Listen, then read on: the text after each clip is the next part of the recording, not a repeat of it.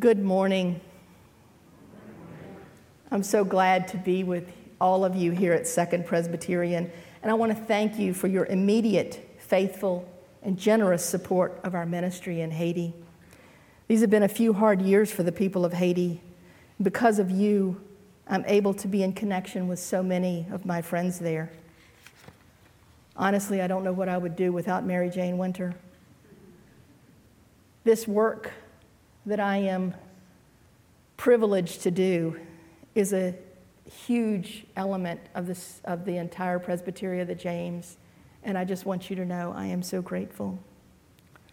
Because of your gracious support, I was sent to Haiti in May 2013, and I remained there until September of 2019. I had to leave under the threat of deteriorating conditions several times, the last of which was on March 24th, 2020. I had just returned to Haiti after five months and was able to stay for 18 days before the pandemic. Suddenly, I was back in Virginia and I've not been able to return. I will tell you more about the current conditions in Haiti, of what's going on there, and I understand there is a time of fellowship following worship, and I'm grateful to share more. But for now, I want to talk about the story we just heard. Well, the beautiful story of the Good Samaritan. I also want you to know that I am not sent to Haiti to do or to help. I'm sent to Haiti to be with, to listen, and yes, I receive so much in return. As Alex said, I'm working there with community farmer organizations. Some of these are huge organizations, thousands and thousands of members, and some are relatively small. So I'm able to meet people across this beautiful small country. The organizations raise funds to build roads, operate schools, provide medical clinics, mitigate erosion. They also work in personal care. If someone has a death in the family and can't afford funeral expenses, in these organizations, the Haitians love their neighbors and take care of them. And together, our organization, known as Fundama, works in advocacy, identifying roots of the misery, developing, developing advocacy campaigns, and even while I am here, I am working in advocacy, staying in close connection with our friends in Haiti. A great part of the gift of Haiti has been the way that for the past nine years I've been able to absorb Scripture in new and living ways.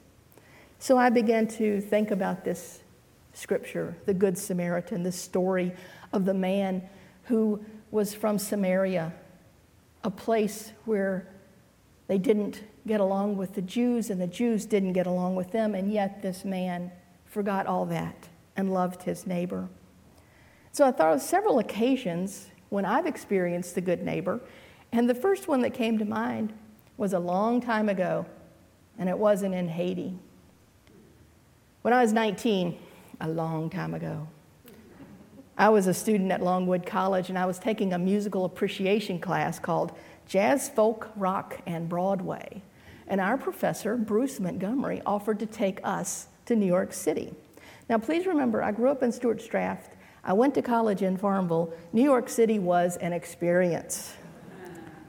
Dr. Montgomery was a cool guy. The other students would tell me, well, Dr. Montgomery's religious. I didn't know what that meant. I thought maybe he went to church a lot, maybe he quoted scripture. Was he pious? I hadn't noticed that. We were on our way from Farmville to Manhattan, and Dr. Montgomery gave us the rules. We were going to stay on 6th Avenue. How he managed uh, to get us into a hotel on the Avenue of the Americas, we will never know. This was his advice. When you're walking around the city, always travel in pairs. Watch your surroundings. Don't ride the subway after dark. Befriend a bum. Yeah, he said that. Befriend a bum. I don't know if I'd ever seen a bum, but that was his advice. And one evening, my friend Ann and I were traveling back. I think we'd gone to Chinatown. And we were just roaming around the city, and before we knew it, it got dark. Well, we're not supposed to ride the subway. What are we going to do?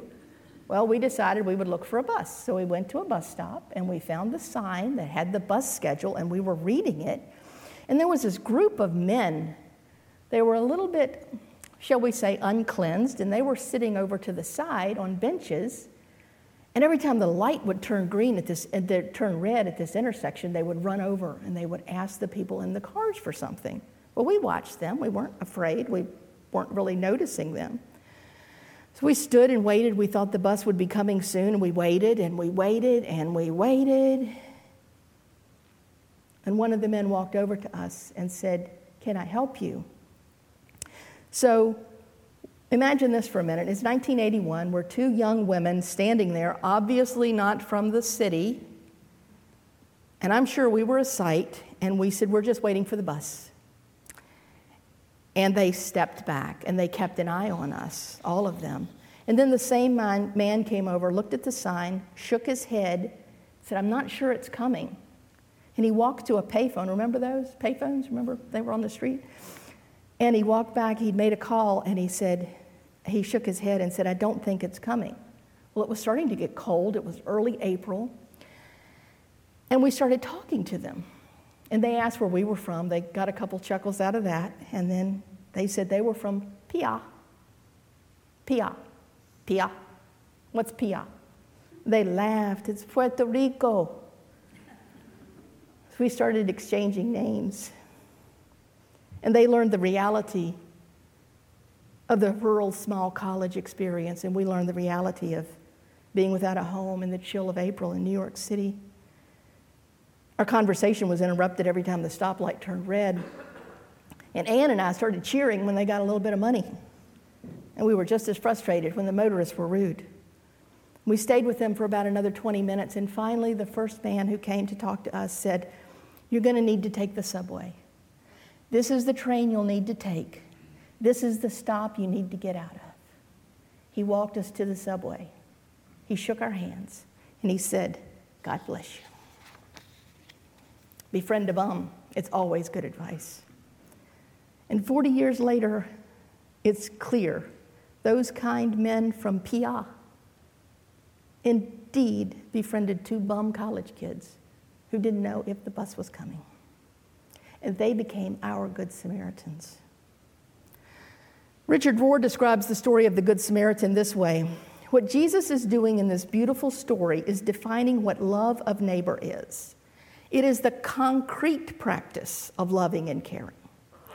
We already know, bless you, the love, the law of compassion because it is written in our hearts. And our common sense knows what we're supposed to do, but we still don't do it. We contradict our own good common sense when we seek ritual purity or any kind of moral superiority instead of loving who and what is right in front of us. And you no doubt know that the people of Haiti are suffering even more incredibly these days. It's crazy to think that their ability to provide sustenance to their families is even more difficult than it was a decade ago. Everything in Haiti is more expensive. The goud, their monetary unit, was valued at 43 gourdes to a US dollar when I went in 2013. I checked yesterday, it's a dollar 14. 114 gourdes to a US dollar. Even when I first arrived in Port au Prince, the sheer poverty of the place was mind numbing. In my first apartment, I had time on my hands. I would roam along Delmas, the main thoroughfare, through my neighborhood. It's a four lane road, not that lanes matter in Haiti. Do Haitians drive on the right and the left or the left? Yes, they do. The vehicles hurry along, and occasionally they'll slow down for a pedestrian, but not always. That's how I met Betion, Dave, Kano, and Fuido. They're helpers. They help motorists pull into or back out of parking places in the busy traffic. They stop traffic for pedestrians.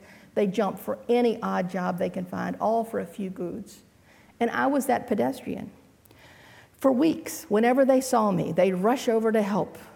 They would take me by the hand, they would walk into this busy traffic, and they would hold up their hands, and the traffic would stop. They were in their late teens, early 20s. They were among the hundreds of thousands of young people left to their own devices without education or stable families. It wasn't long before Betion, Dave, Kano, and Fuido became my friends. Mama Cindy, they'd call out when they saw me.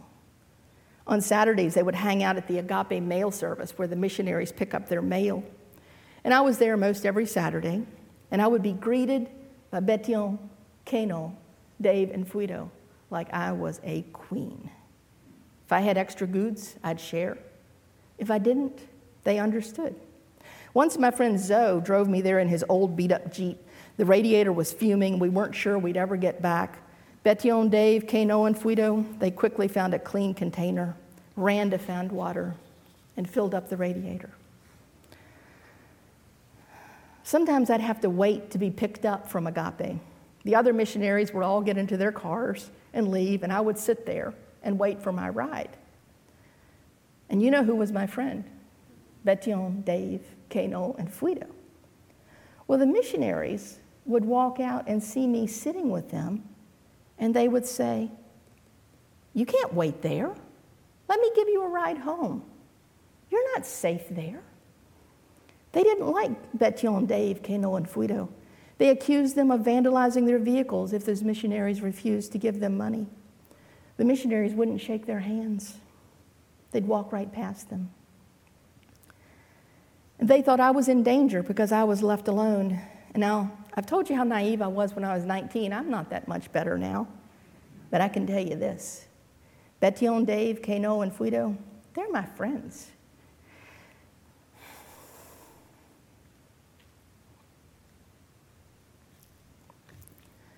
When I return to Haiti, I pray, God, I will see them again. I don't know what's become of them.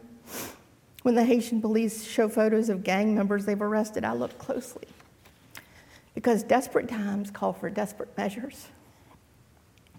And joining a gang in Haiti is as desperate a measure as you can get. But I can tell you in telling this story, I cannot judge those other missionaries. Just like I cannot judge the Levite or the priest who refused to help the injured man in the ditch on the road to Jericho. Richard Rohr, in his homily, explains this. Priests and Levites had to maintain ritual purity. In Judaism at that time, touching a dead body made a person ritually impure. That's perhaps the man, the reason that they walk past the man. They're not necessarily bad people, they're just trying to maintain their ritual purity so they could enter the temple. This is the part of the story. Love is more important than ritual purity. These men want to be pure and do their priestly works, so they pass up a chance to love an ordinary human being. You could say the missionaries also passed up the chance to love Betion, Kano, Dave, and Fuido. And you could say it that in this case, you know who the Good Samaritan is isn't me. From the beginning, these four young men, with barely anything to their name, found me in need and helped me. The only difference between me and the other missionaries is that what happened next is that I became their friends. I'm no good Samaritan.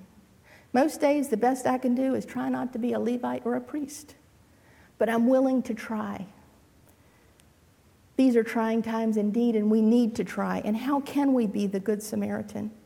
Can we ask our government to do the right thing and do no harm in nations like Haiti when we go to help? Can we listen to those we think we don't agree with? That's a hard one for me. Several weeks ago, I had the opportunity to be in Louisville, and I was invited to the home of Ellen Sherby, who works in World Mission. Her husband, Elmer, runs an immigrant ministry. And Elmer, in Spanish, gave us a sermon sitting in the backyard eating our pizza about listen to the people you don't agree with. It will be okay.